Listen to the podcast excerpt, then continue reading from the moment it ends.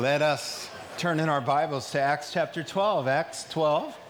We're picking up right in the middle of the book of Acts where we've left off. We're going verse by verse, chapter by chapter. And we're in the middle of a very intriguing incident. Look forward to what the Lord has for us this morning.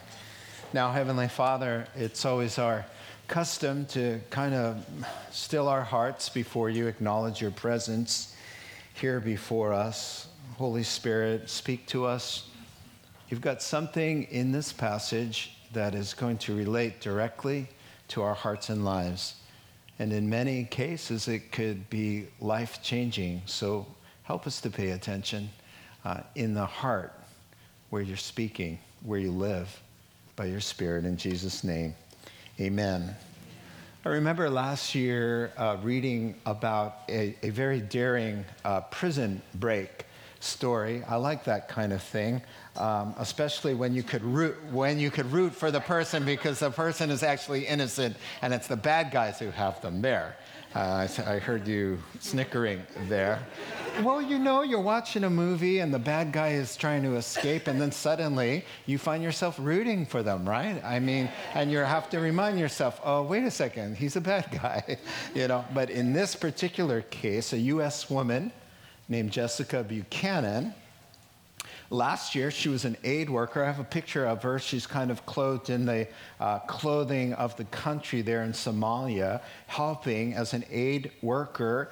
And uh, she endured three months of just a terrorizing ordeal with Somali uh, kidnappers. And uh, what made things worse is that she has a life threatening medical condition. And after three months, things were uh, getting very uh, dire. And so the U.S. Special Operations Team, Navy SEALs, uh, went into Somali airspace, and from above they parachuted, and all of this is caught on video. Just wonderful thing to watch. And into the night, two o'clock in the morning, Somali time. And they get into the desert encampment where Jessica was, and there was a, a, a, a gun battle, firefight, no U.S. casualties, uh, but all nine Somali kidnappers were uh, killed in that battle. U.S. Africa Command said uh, that everything went amazingly. Um, Jessica, they found Jessica, they freed her, and then in just moments' time, put her onto a waiting helicopter, closed the door, and then up that chopper flew into the night sky. And her just probably thinking, "What just happened? Am I dreaming?" I mean, I was just about to die. I was in the it was in the middle of the night. Suddenly, she hears the whirl of the uh, choppers above, and some guys, you know, the SEALs are there rescuing her, carrying her to the uh, chopper, and off she flies. And she's just overwhelmed and ecstatic, and I'm sure thinking, boy, boy, I thought I was dreaming. Well, I know somebody who might have had the same sort of feeling, um, and we're going to meet him this morning here in chapter 12. People, that was funny because people were looking around like, where is he?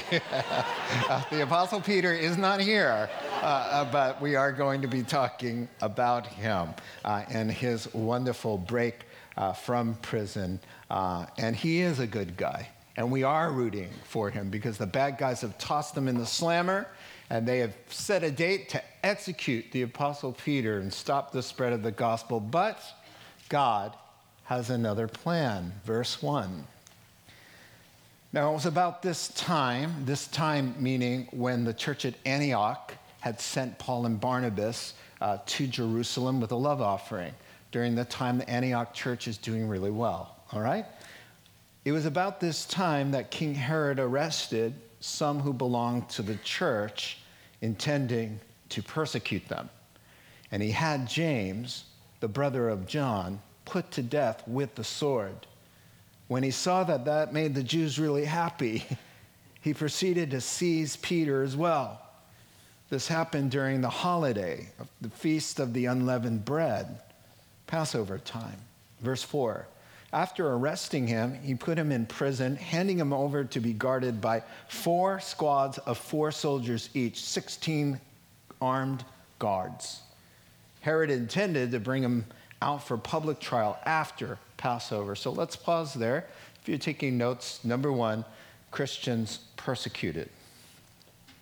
Now, this is about just really a fact of life.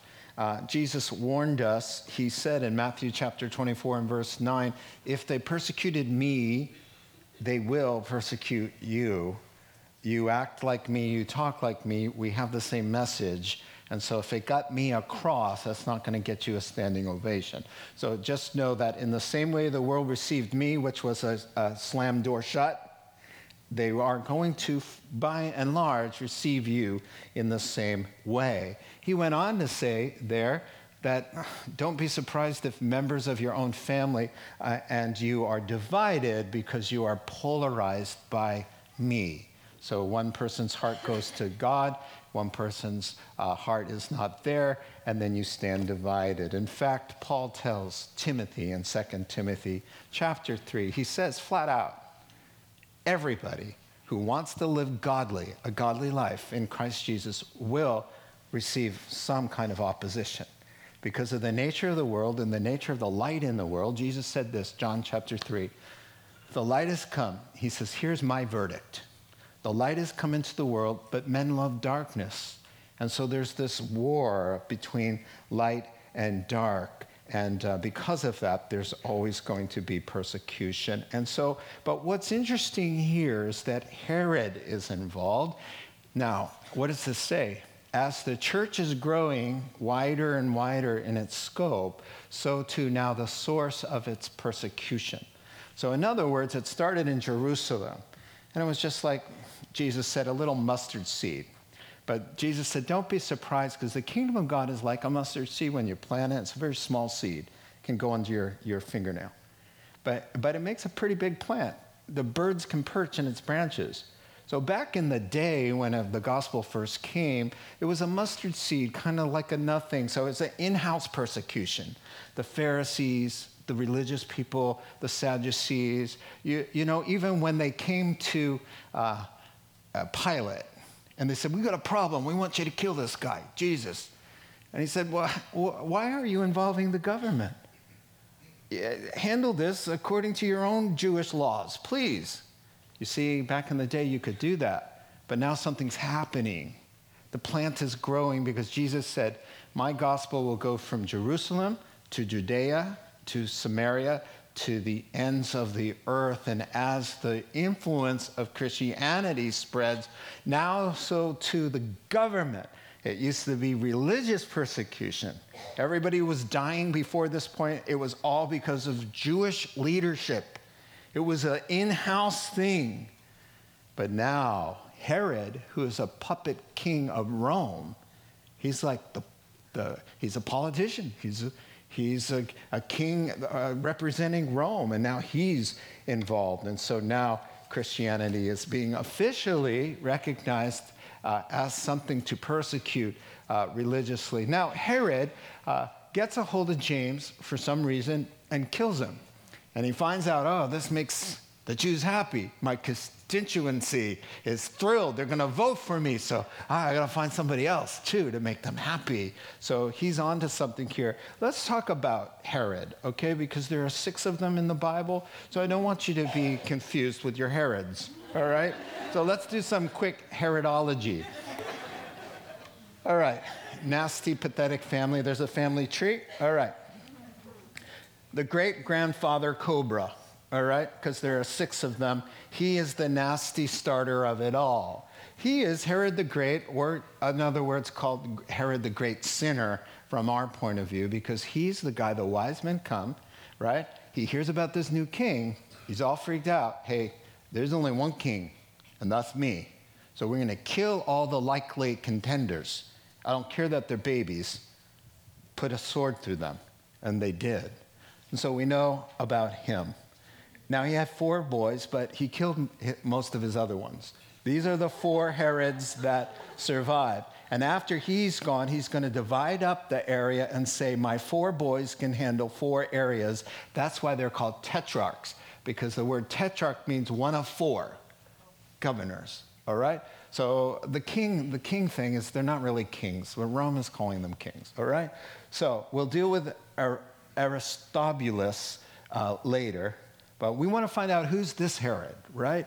This is the guy who Joseph and Mary is coming back from Egypt with baby Jesus, and because this mean guy is ruling in a particular region, they settle in Nazareth because they hear that Archelaus is ruling elsewhere. So this guy, Herod Antipas, now. Now, these guys are all brothers, right? This guy is the most famous one of all because Herod Antipas is the one that Jesus deals with. Jesus has nothing kind to say about him. Herod wants to kill you. You go tell that fox, that deceitful man, that wicked person. Uh, so that's the Herod. Now he's famous because he's the one who ordered John the Baptist's death, right? You know what John got in trouble? he threw, Antipas, threw John into prison. Why? Because John was saying, It's not lawful for you to have Philip's, your brother's wife. So his ex wife came over and married Herod Antipas. And then, so John the Baptist said, Yo, Herod, that isn't cool. And then Herod said, Yo, John, you know what? You know what's not cool? My dungeon. That's where you're going. then his new wife, who didn't like to be constantly told that she was an adulteress, said, You know what? One party, everybody had a little bit too much wine. You know what I'd like, honey? What would you like? Up to half of my kingdom. I want John the Baptist silenced. Give me his head on a silver platter. Yeah. You know, Philip probably heard that and said, I told you she was nasty. now, before Herod killed his son Aristobulus, he had a child. That child is Herod Agrippa I. He is killed by his father, but not before this son is born. This is the son, this is the Herod we're dealing with. This is the guy who said, You know what, James? You're dead, and killed James. And you know what, Peter? I'm going to throw you into prison and I'm going to persecute. I'm going to stop this church. I'm sick of hearing about Jesus this and Jesus that. And the light has come into the world. Well, I'm going to stop this madness. And now he's the Herod. And just for fun, Herod, you know, spoiler alert here, spoiler alert.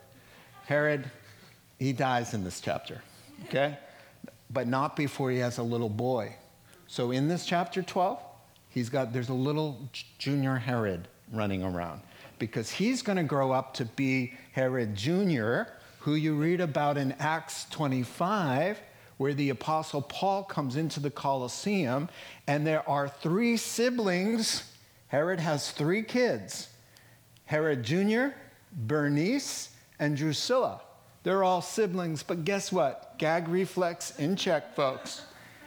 Herod is married to his sister. Yeah, that's so sad that is wrong, wrong, wrong, wrong. And Drusilla is married to Felix. So they're all in Acts 24 and Acts 25. Paul the Apostle's preaching the gospel to them, the three of them, just sitting there, right? You know what? I love reading, knowing this and reading Acts 25.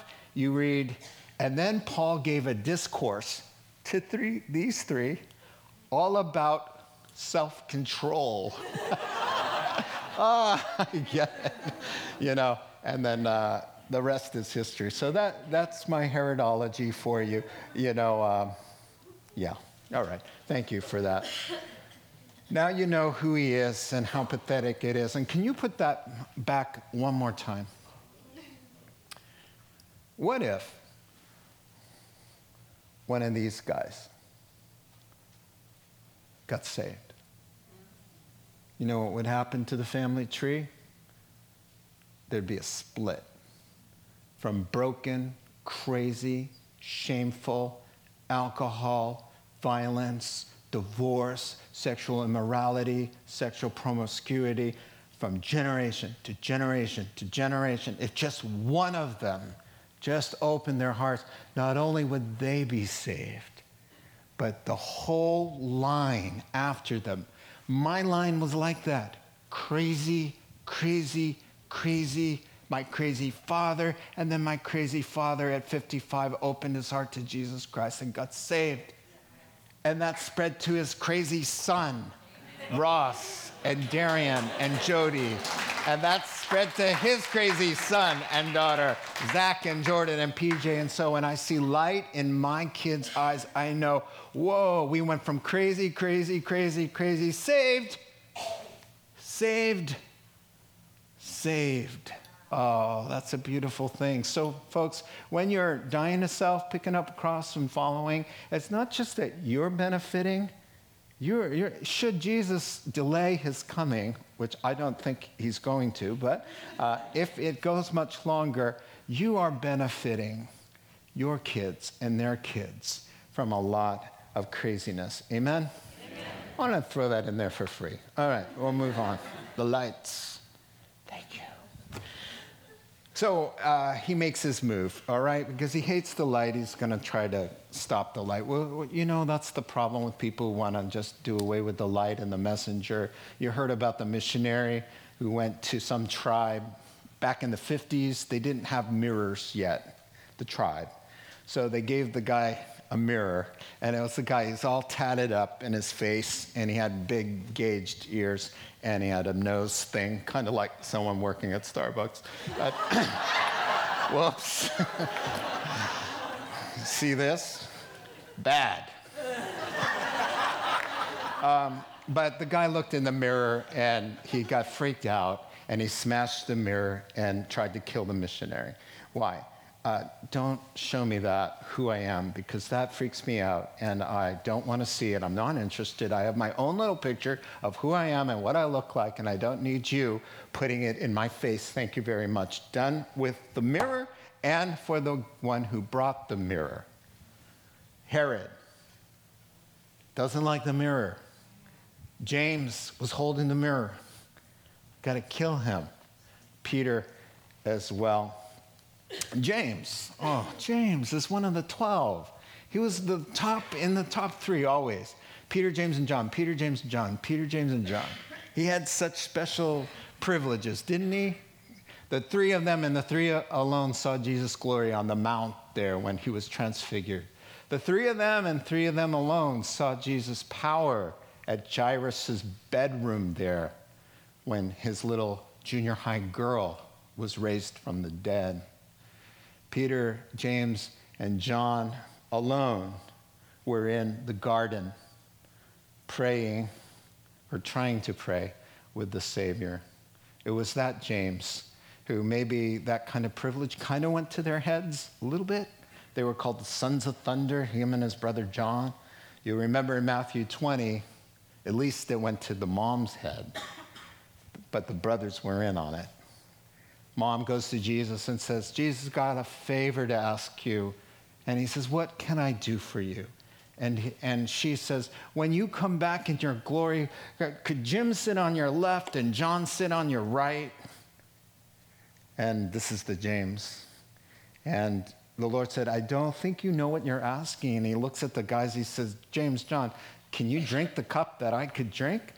And all three of them, including mom in the background with the elbows, yes, yes, we can. And he goes, You know what? You are going to suffer. You're going to drink the cup, but whether you're sitting on the left or the right of me, God the Son has submitted that to God the Father. And so it's, it's a moot point here. And uh, Herod arrested James and took a sword and they beheaded him. He drank the cup, just like the Lord said he would. Now, like a corrupt politician, uh, waves of uh, happiness went through Herod's jurisdiction, and he thought, well, what, what bought me a few votes is now going to buy me a lot of votes because I'm going to go after the kingpin, this Peter. And the Jews hated Peter. Why? Number one, he was prominent. Number two, he's the guy who's going to the Gentiles right now. So he, uh, it used to be, okay, we'll tolerate you. You know, you're preaching your Jesus, but you're living kosher. You're going to temple. Uh, uh, you're, you're, you're being a Jew. But now Peter's like, okay, we're going to leave Judaism behind and we're going to tell people you can come in with equal footing with a Jew and you don't have to be one. Okay, we hate you because you're an enemy of Judaism. So Herod picks well. He's going to go after Peter and he's going to do away with Peter. He's enemy number one. Now, uh, the, your text says it's during the, the holidays. Uh, Passover happened, right? And then they have a week called unleavened bread. So their Passover's really eight days, right? During the unleavened bread, the spiritual application of that is to search their hearts for yeast. So the yeast represents sin. So they're not supposed to eat anything with, with yeast in it, so all the bread is flat for a week. That's not the important part. the important part was search your hearts for seven days and seven nights and see if there's something corrupted, something rebellious, something secret, something in the dark that will start little and ferment corrupt. Now, if you gave somebody, I don't know, two hours and said, spend two hours thinking about what could be in your heart that's nasty, and needs to be brought out into the light, you could find some stuff. But God's pretty serious. he says, I want you to take seven days and seven nights. Think about it. Open your hearts before me. Is there anything in there that needs to go? Instead of cleansing their heart of sin during this time, they come up with a plan to kill one of God's apostles. Religion kills. Religion's all about rules, regulations, and outward appearances. Religion is a death notice. Jesus was killed by religious people. Now, anybody ever tells me while I'm witnessing to them, uh, sharing the gospel with them, oh, I'm not religious. Either am I. Yuck, I hate that word. Most born again Christians do not like the word religious because it sounds dead. You go into church one way, you come out the same way, nothing happens, there's no heart there. The letter of the law kills, but relationship with God brings life. And so uh, that's the paradox that we see there. All right, moving along. So uh, he locks him up. Why 16 soldiers to one guy? Well, 10 years before, they locked 12 guys up. And during the night, something mysteriously uh, wonderful happened. They ended up being escorted by an angel out and let go and, and teaching in the temple courts 10 years earlier. There's the rumor about that still. So we're not going to have that happen again. So we're going to assign 16 soldiers and we're going to chain this guy up to at least two of them and have them all around because that's not going to happen again. Listen to what Winston Churchill said Oh, Herod and Herods of the world, those that fail to learn from history are doomed to repeat it get a clue, Herod? Oh my gosh. I mean, God is going to win. What is so hard to get that through our heads? God wins. Those who oppose God and truth lose every time. That's what we learn here. There is no wisdom, there is no plan, there is no insight that prevails against the Lord. Psalm 37 and verse 20 so go ahead and lock up the pastors, which they've done today. They're locked up pastors like me all over the world. Go ahead and torch our churches. They're torched, they're burning today, all parts of the world. Go ahead and persecute the church, burn the Bibles, do your thing. Kill us. Been doing it for thousands of years. Does it seem to be helping? no. It doesn't, because God's word will continue. God wins, and that's just the way it is. But the wicked will perish, though the Lord's enemies are like flowers of the field, they will be consumed. They will go up in smoke. Psalm 37 and verse 20. And so I like what Isaiah said. Isaiah chapter 55, verse 7 Seek the Lord while he may be found, call upon him while you can. You know why? Amnesty ends with your last breath. That's it. It's over. Game over. God draws a line in the sand. He knows your day.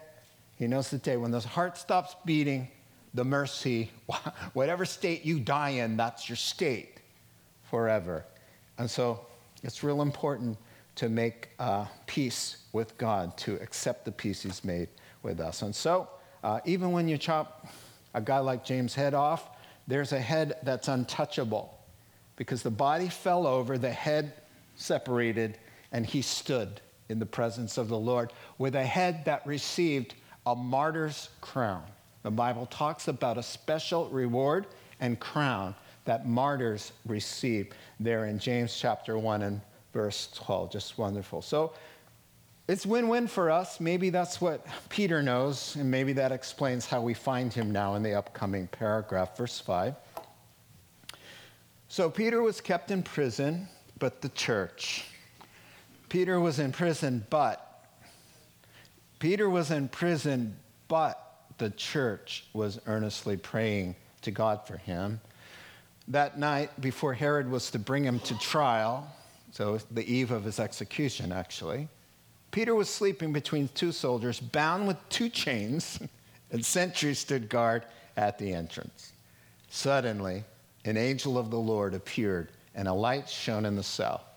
He struck Peter on the side and woke him up. Quick, get up, he said. And the chains fell off Peter's wrists. Then the angel says to him, Put on your clothes and your sandals. Peter did. Wrap up your coat around you and follow me, the angel told him.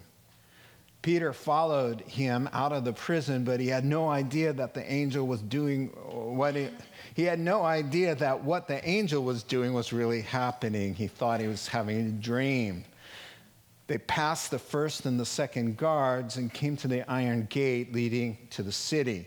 It opened for them by itself, and they went through it. When they had walked the length of one street, suddenly the angel left him then Peter came to himself and said, Now I know without a doubt the Lord has sent an angel, rescued me from Herod's clutches and from everything the Jewish people were anticipating. All right, so we've made it all the way to uh, point two. Christians were persecuted, now Christians are praying. Now, it's a good thing to do, don't you agree, when they've killed one of your leaders and then they've uh, arrested the next one, and with the same intentions. So the church went to work that's what prayer is. Prayer's a lot of work. You, you know why you have such a um, struggle with prayer? Because it's a lot of work. But the, prayer, the, the church is uh, praying. Now, the word uh, helpful adjective here, the word uh, the church was earnestly praying. The word in the Greek means to strain or to agonize toward or to stretch. Very interesting. Uh, I'd like to paraphrase it as they were praying like they meant it. All right? Uh, it's one thing to ask the blessing, uh, la di da, you know, dear Lord, blah, blah, blah, whatever, right? Uh, it's another thing to be asking the Lord to save somebody's life or to heal their body of a deadly disease. There's, there's just something about fervent prayer, the effectual, fervent prayer of one set right with God avails much. The fervent prayer, it's the same word. There's something about engaging in a passionate way with God. Now, something that was really stuck in my mind, and I use it a lot as an illustration of this. Uh, back when my kids were in grade school, I was at the computer, and one of them came in and started talking to me about something they needed. And I was doing, I was multitasking. I was listening, but you know, what do you call it? Selective listening, right? They realized that, and they grabbed my face with their hands, pulled it into their face, forehead to forehead, eyeball to eyeball, right in my face, holding my face like this. Said, Dad, I need you to listen to me. I have something important to say. right? Oh, man. That moved me. Does that move God? I mean, God is never inattentive, but the posture of our heart and the tone of our asking, I think it makes a difference. It, it seems to make a difference. And so the church took the face of God, their Father, collectively. Let's get a hold of God. Let's get in touch with the living God. They killed James. They chopped James' head off. How would you like it if, if you heard tomorrow that somebody shot and killed one of your pastors dead? And then you found out not only that, that then they came after another pastor and he's languishing right now and they're going to take him before the firing squad in a couple days. You grab the face of the Father and you make sure you're connecting. Right? That's what happened here. I love the blessed howevers. Peter's locked up. You know, they got their 16 guys on him. But the church is praying. Listen, listen with ears that can hear me right now.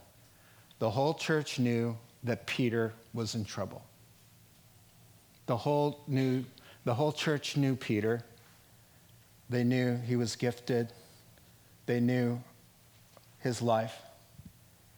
And suddenly, something evil came in suddenly and snatched Peter away from them.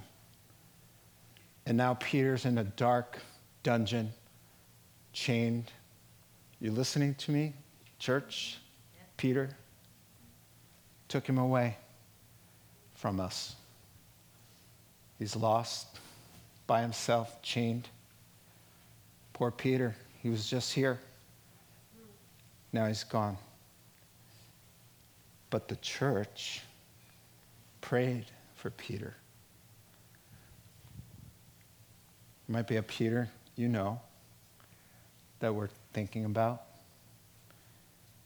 Pray with me this way forehead to forehead, eye to eye, face to face for our Peter.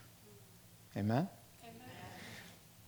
So Peter's locked up, the church is praying. Why does James die and Peter is delivered? Why is Patty Kelsey surviving and other Christians dying? I don't know. God knows. God is good. God's got us all, all on individual paths. He knows what He's doing with everybody. But here's the problem is this that maybe James' mom is thinking, uh, yeah, I'm real happy for Peter. Where was God when my boy was languishing? Ah, I don't think she fell into that because she sounds like a spiritual woman. God's like a potter, we're the clay, he's got us spinning around, right? And sometimes we're spinning, we're pretty dizzy, and we're thinking, uh, is, why aren't you spinning?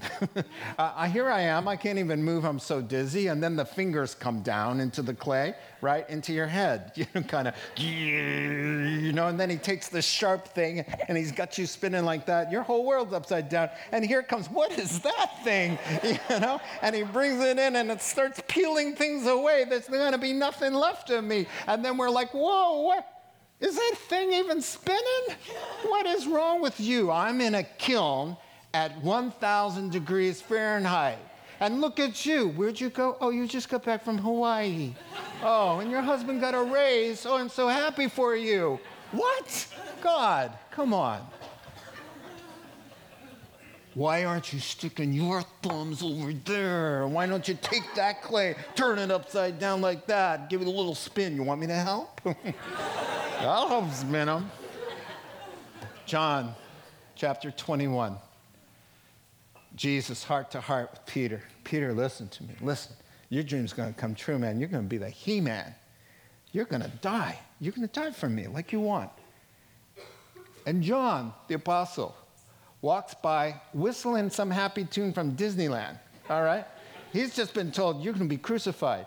And, and, and, and John goes by whistling zippity doo dah, right? So Peter says, What about him? And the Lord says, What about him?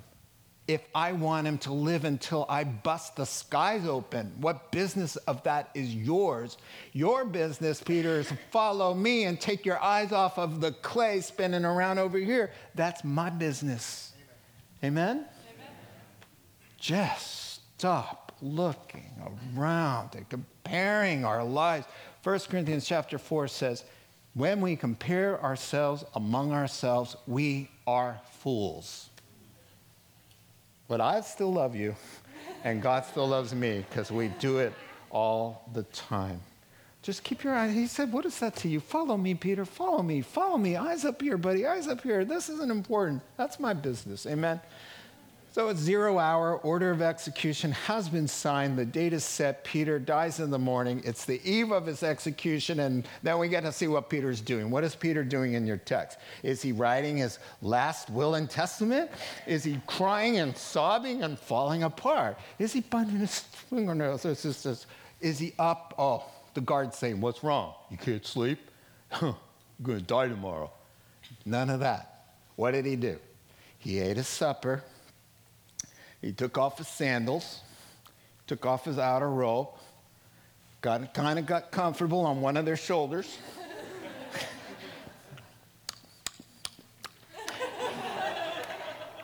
and he fell into a restful, peaceful sleep, so much so that the angel can't just go, hey, Peter, Peter.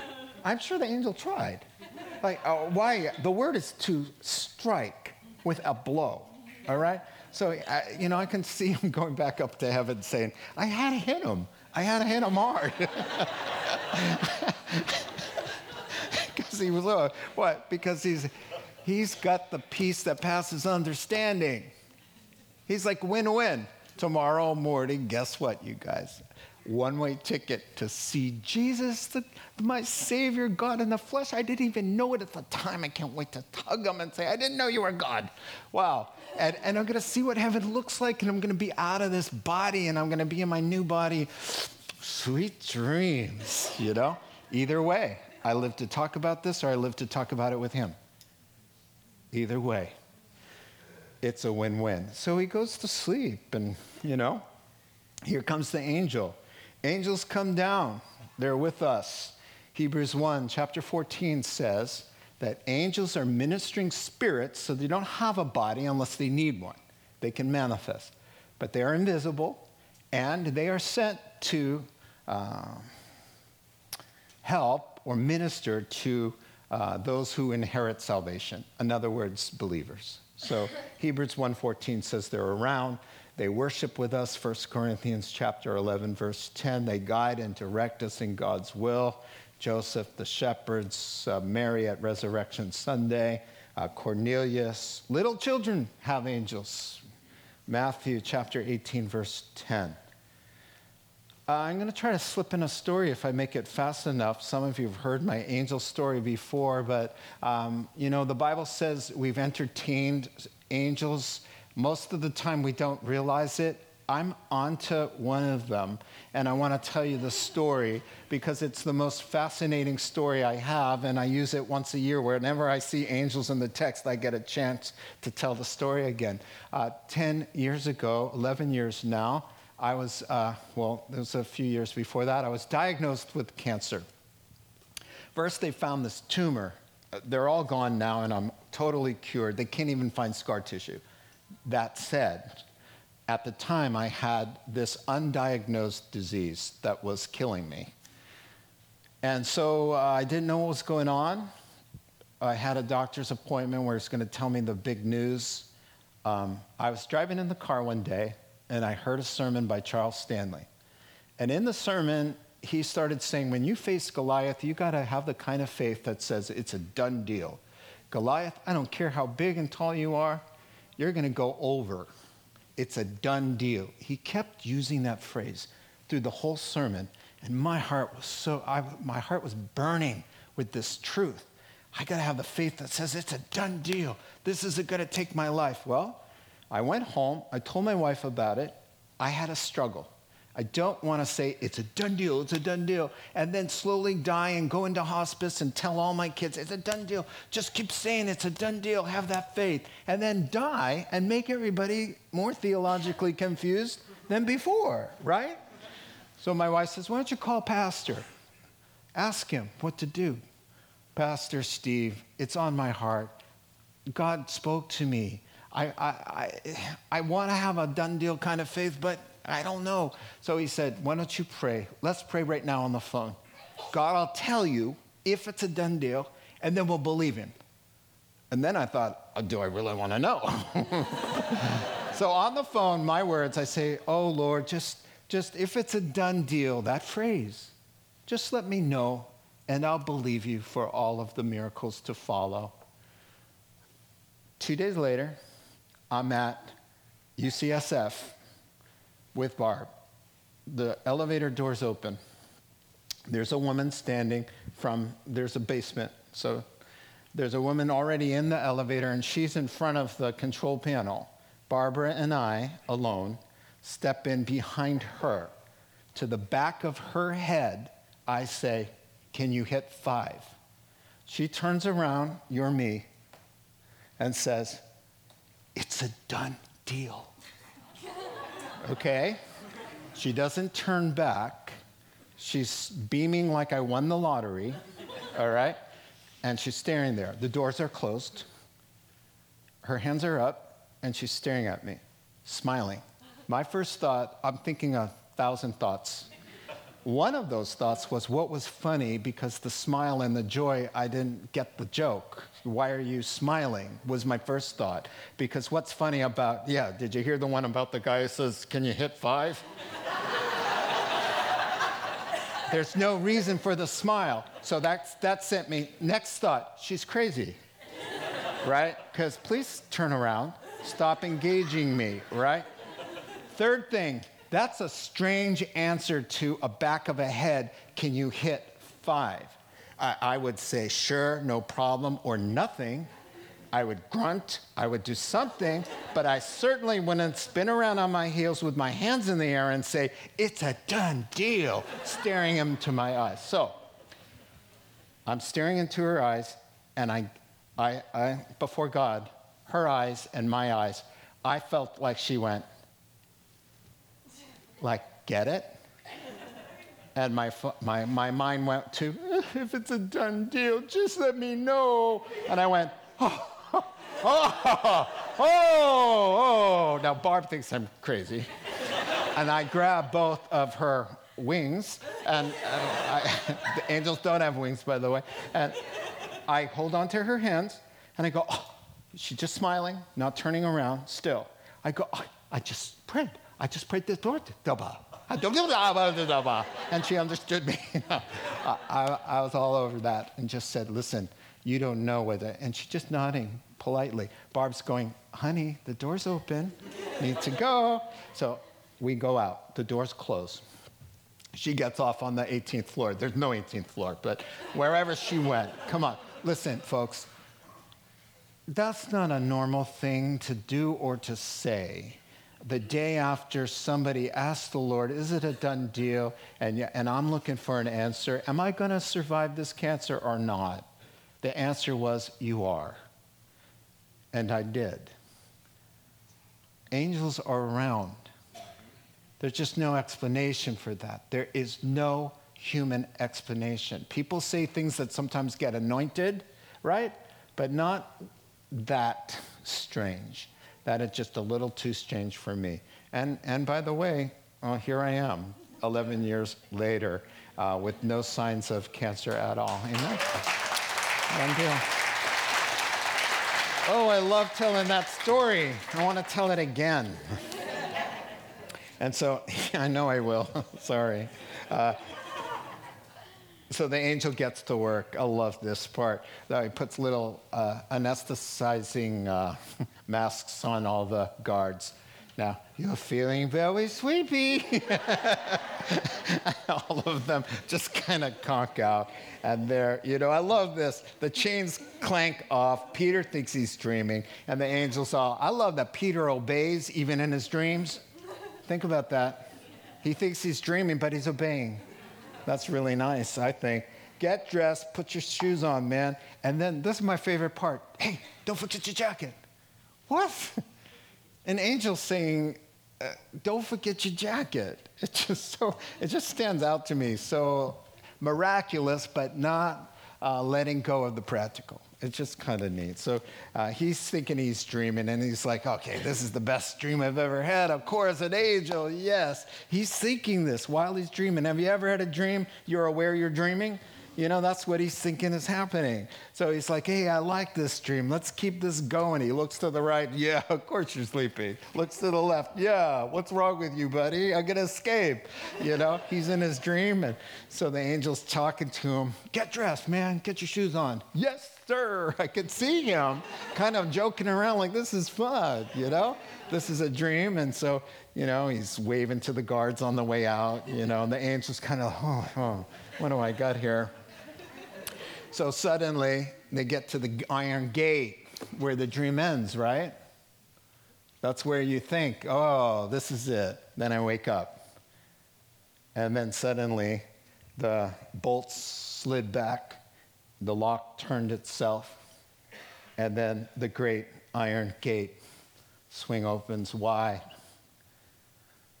The word there is automatos, where we get the word automatically opens up when people are praying and God wants to do a work. He opens doors that no man can shut.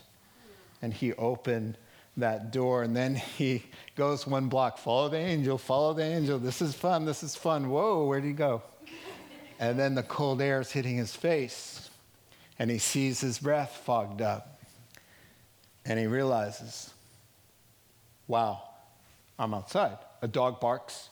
You know, he's looking around like, whoa, what happened? Here, this really happened. And then the quote, this was no dream. I'm rescued. This was an angel from God who just saved me from Herod's clutches. And boy, are the Jews going to be disappointed tomorrow. It's a really nice touch. Peter uses a word that's associated with Passover, with the deliverance word there. He's delivered me. Same word there. An old chorus that we learned at Bible college right at the beginning of my Christian life uh, Got any rivers that seem uncrossable? Got any mountains you can't tunnel through? God specializes in things thought impossible, and He will do what no other power will do. I dare say there are many iron gates represented by the faces and hearts in this very room. Grab the face, forehead to forehead, eye to eye, with your Father, and find out from Him does this gate need to open up or stay closed? If it stay closed, I'm good. Because you don't want to open a door that God thinks is best to remain closed. Like Jesus' prayer, I love Jesus' prayer. I'm not happy right now with this cup. If there's any other way around this, uh, Father God, can you take this away? Nevertheless, your will is best, and I'll do your will. But this is how I feel about it. And the gate remains shut for our Lord. Sometimes it opens, sometimes it doesn't, but whatever the case with the yielded heart, it's good. All right, 12 through 18. When this had dawned on him that he's standing outside, he went to the house of Mary, Mary, the mother of John, right? Different Mary, who also called Mark, John Mark, where many people had gathered and were praying. Peter knocks at the outer entrance, love this part, and a servant girl named Rhoda, her name means rose, came to answer the door. Now she recognizes Peter's voice. She's so excited, she runs back without opening the door and exclaims, Peter's at the door. And here is their Christian response, full of faith You're out of your mind. what she kept insisting that it was so, they said, All right, it must be his angel or ghost. But Peter kept on knocking. and when they opened the door and saw him, they were astonished. Peter motioned with his hand for them to be quiet and described how the Lord had brought him out of the prison. Tell James and the brothers about this, he said. And then he left for another place. So in the morning, there was no small commotion among the soldiers as to what had become of Peter. Understatement of the year there. All right the, pers- the purse, the church was persecuted, the church prayed, And now the church is surprised. Now, kind of an unflattering snapshot of these spirit filled Christians. They're praying fervently, but not with a whole lot of faith, right? Have you ever been shocked when God has heard you and answered you and given you what the very thing that you asked for and you're really surprised? Anybody? Yeah, hands go up all over the place. You know, that's not a good sign. Sorry. that's not a good sign at all. Um, poor Rhoda, you know, uh, she's made people laugh for 2,000 years, uh, but it's not, a, it's not embarrassing. Uh, it's something that we all kind of have fun with. Uh, imagine Peter's disappointment. He's safe. He's a little bit nervous now. I mean, he's been through a prison break, right? And so he's, he's there and he's at Mary's house. It's the upper room, it's a place where uh, people will be looking for him. So Dawn's almost here, like, let me in.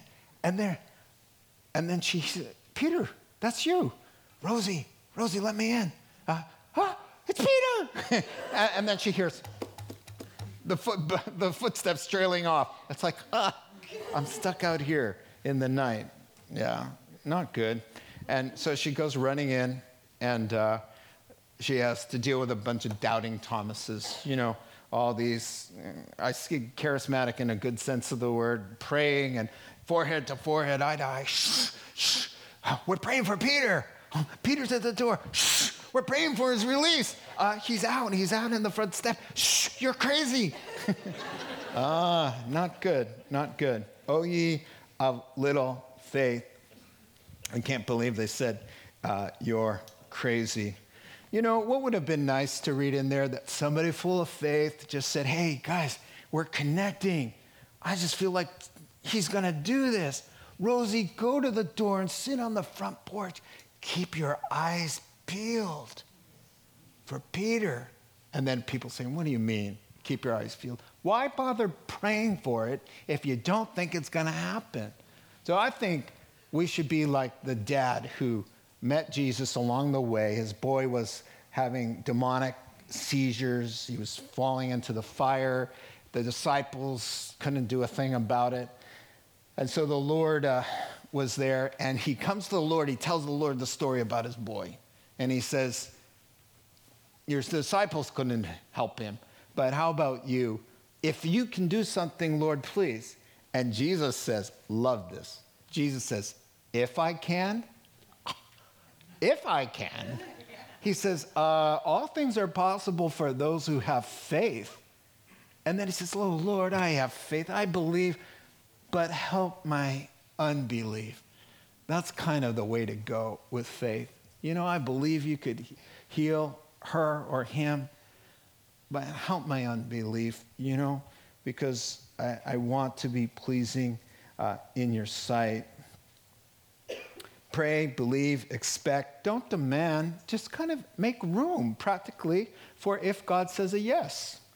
Now, I think that would be pleasing to him. So she keeps insisting, and then they say something very silly that Christians ought not to say bad theology. Perhaps it's his ghost. Now, so in other words, first of all, bad faith. They killed him, all right? Second of all, if it's his ghost, why is he knocking on the door? he would get to come right in, right? Third of all, everybody knows when you die, listen, I hear this all the time at non Christian memorial services. He's here right now with me. I feel him. She's not really far. You know, something happened last night and we had this little joke between us, and there it was. The page was open that I know she turned it to that page. No, I'm sorry. No, not biblical. Two choices. You get in an elevator, you go to the top floor. The door opens up, there's Jesus. You get in an elevator of unbelief, you descend, and the door opens up, there's agony, it's called Hades. That's your two options. King David in 2 Samuel chapter 12 said about his dead boy, I will go to him, but he won't be coming back this way. 2 Corinthians chapter 5 verse 8 To be absent from the body is to be present with the Lord for Christians. Angels and demons, their spirits, they're here. Humans who depart, depart for good. They do not come back. They cannot hear you. I like to, to say to the Lord, Lord, would you tell my dad? Would you tell my mom? Because I know there happen to be there. I don't talk to my dad. I don't talk to my mom. I might say something silly to them, but I like to say, hey, Lord, communicate to my dad. I'm thinking about him right now. That's the way it is because your dad and your mom, if they've passed, they're gone. They're not in this realm. And that I think we should have a good theological understanding about that. So he keeps knocking. They're, they're not sure what they're going to see when they open the door. They open the door, and there he is with his beard out like this and his hair over here. So they figure, oh, it's really him. he walks in, flesh and blood, and they're astonished. They're astonished in a good way. I'm all for being astonished by God. I mean, I'm astonished. I didn't have a quarter in my pocket. 11 years ago, I had cancer, bone marrow transplant. I was on disability with that idea to start a church.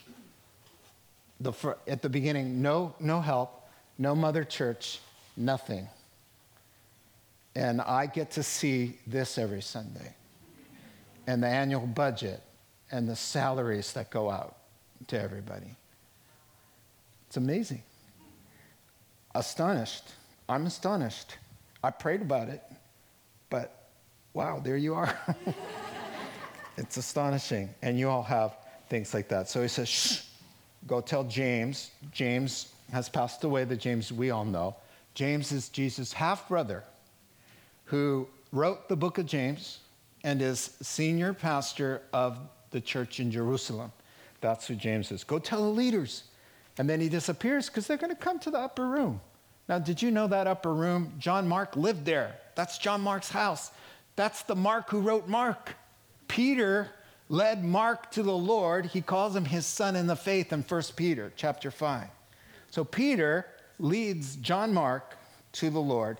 John Mark listens to Peter and writes the Gospel of Mark, who is related to Mark Barnabas. Barnabas is Mark's cousin.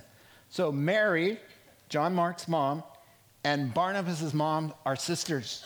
So when Paul and Barnabas come with the offering to Jerusalem, they're staying at the house. And you read that right at the end. Let's finish up here. In the morning, there was no small commotion among the soldiers as to what became of P- Peter. After Herod had a thorough search made for him and didn't find him, he cross examined the guards and ordered that they be executed. Then Herod went from Judea to Caesarea. It's a resort city where the Roman government resided, and stayed there for a while. Now, he had been quarreling with the people of Tyre and Sidon they now joined together and sought an audience with him. Now, having secured the support of Blastus, a trusted personal servant of the king, they asked for peace because they depended on the king's country for their food supply. So, on the appointed day, when they're going to go and, uh, you know, talk to Herod, he's wearing his royal robes. He sits down on a throne and delivers a public oration to the people. They shout, this is the voice of a God, not of man, immediately, because Herod did not give praise to God. An angel of the Lord struck him down. Same word, same struck there. And he was eaten by worms and died. TMI.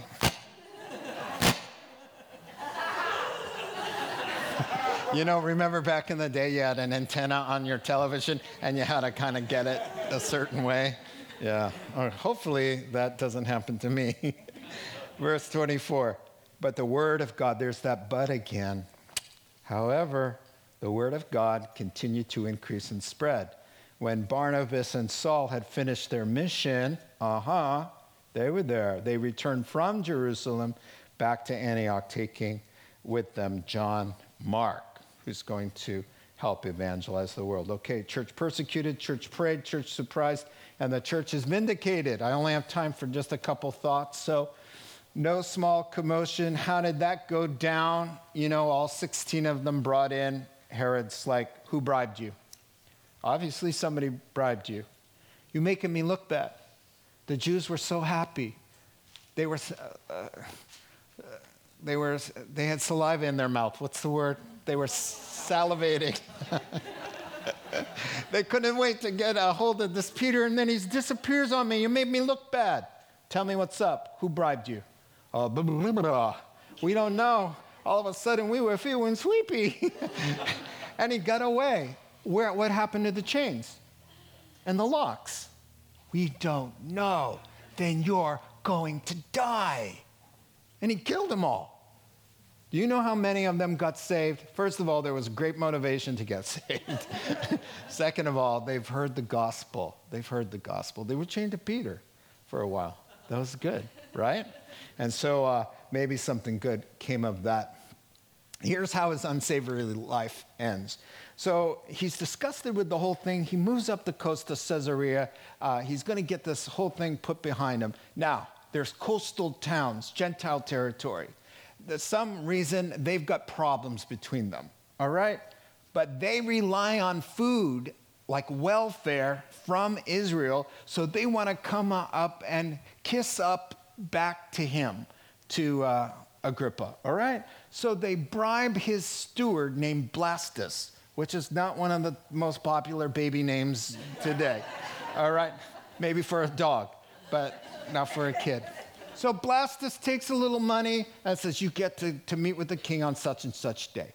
Big pomp and circumstances. The little people from Tyre and Sidon come, Oh, king, we shall hear you now. Josephus says, the historian, up in that amphitheater where we got to stand in May, there's a place where the throne would have been.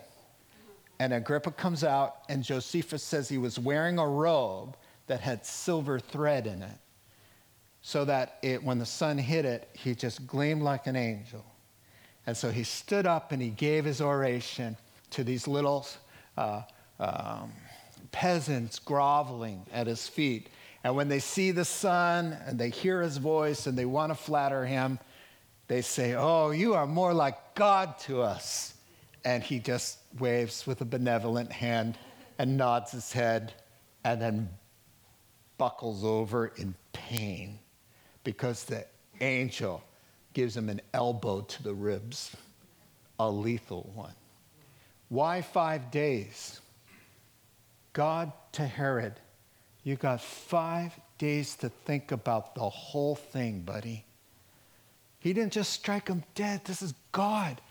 He takes no delight in the death of the wicked, but that everybody should come to the knowledge of the truth and be saved. That's our God. You get five days on a bed in pain to think, to repent. Who knows? We might hear him tell the whole story in a much favorable light if he bowed his heart during those five days. You know, the Lord just drew a, a line in the sand with him, and said, This is how far you go, Herod. It's okay, here, here, and here, and here, here's your line. Go, go over the line, you're going to die. And there's the stalker stalking him, the unseen angel watching him. Get dressed, put his silver robe on. The angel's there in the room.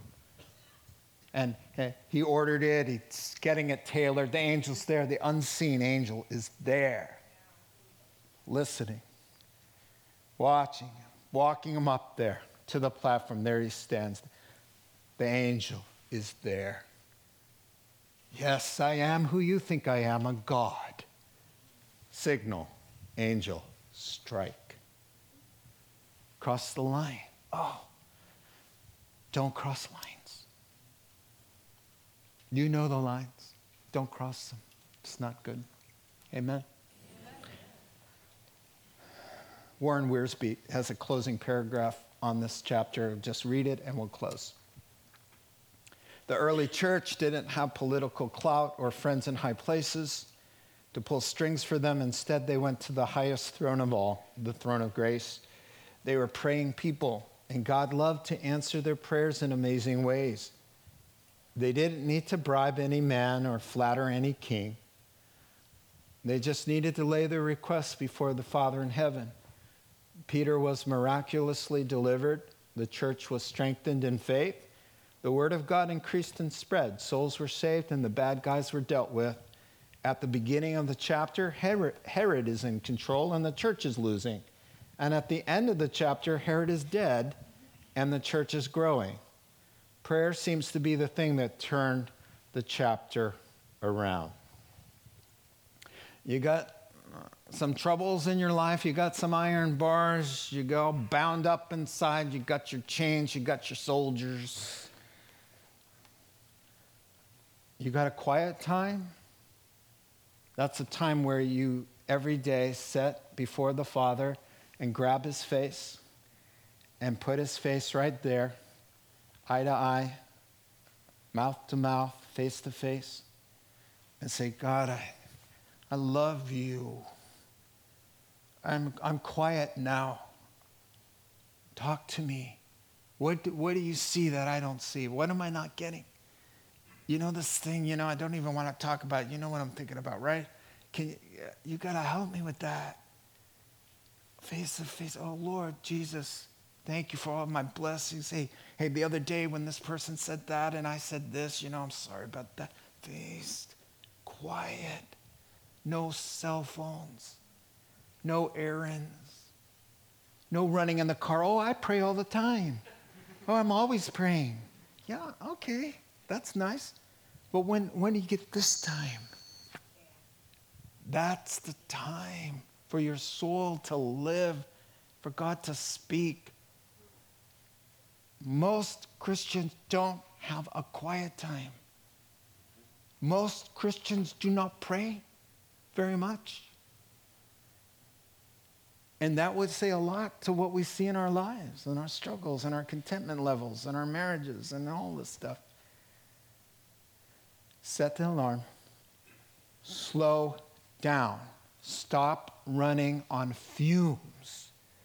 Running on fumes is going to get you in trouble because you're going to find yourself broken down in some lane somewhere calling AAA. right? Grab the face. Make time for it. Be intentional about it. And you're going to see some doors open up. You're going to see some chains fall off. Are you willing? Do you want it? Do you want it? Do you want the chains to fall off? Do you want the door to open?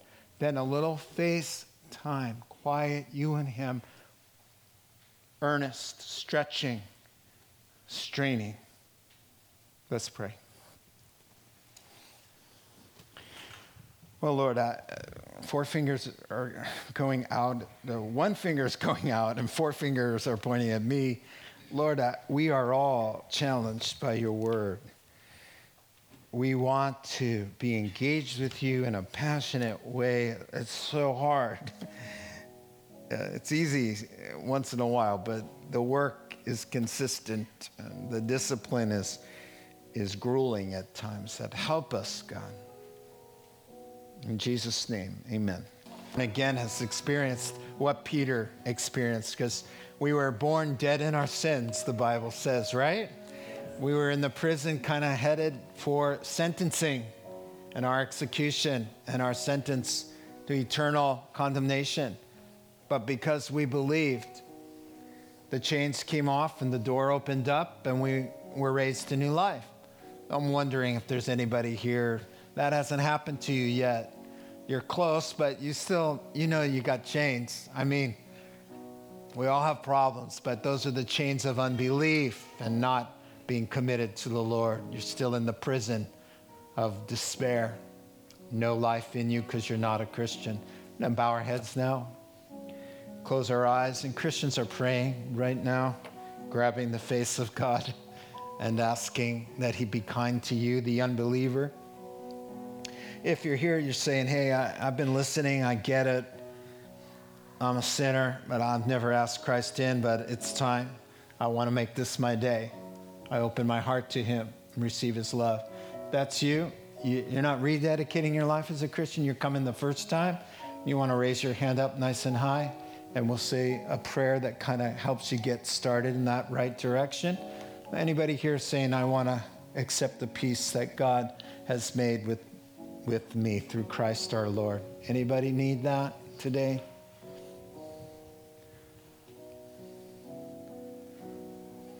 Love to always make that a uh, opportunity.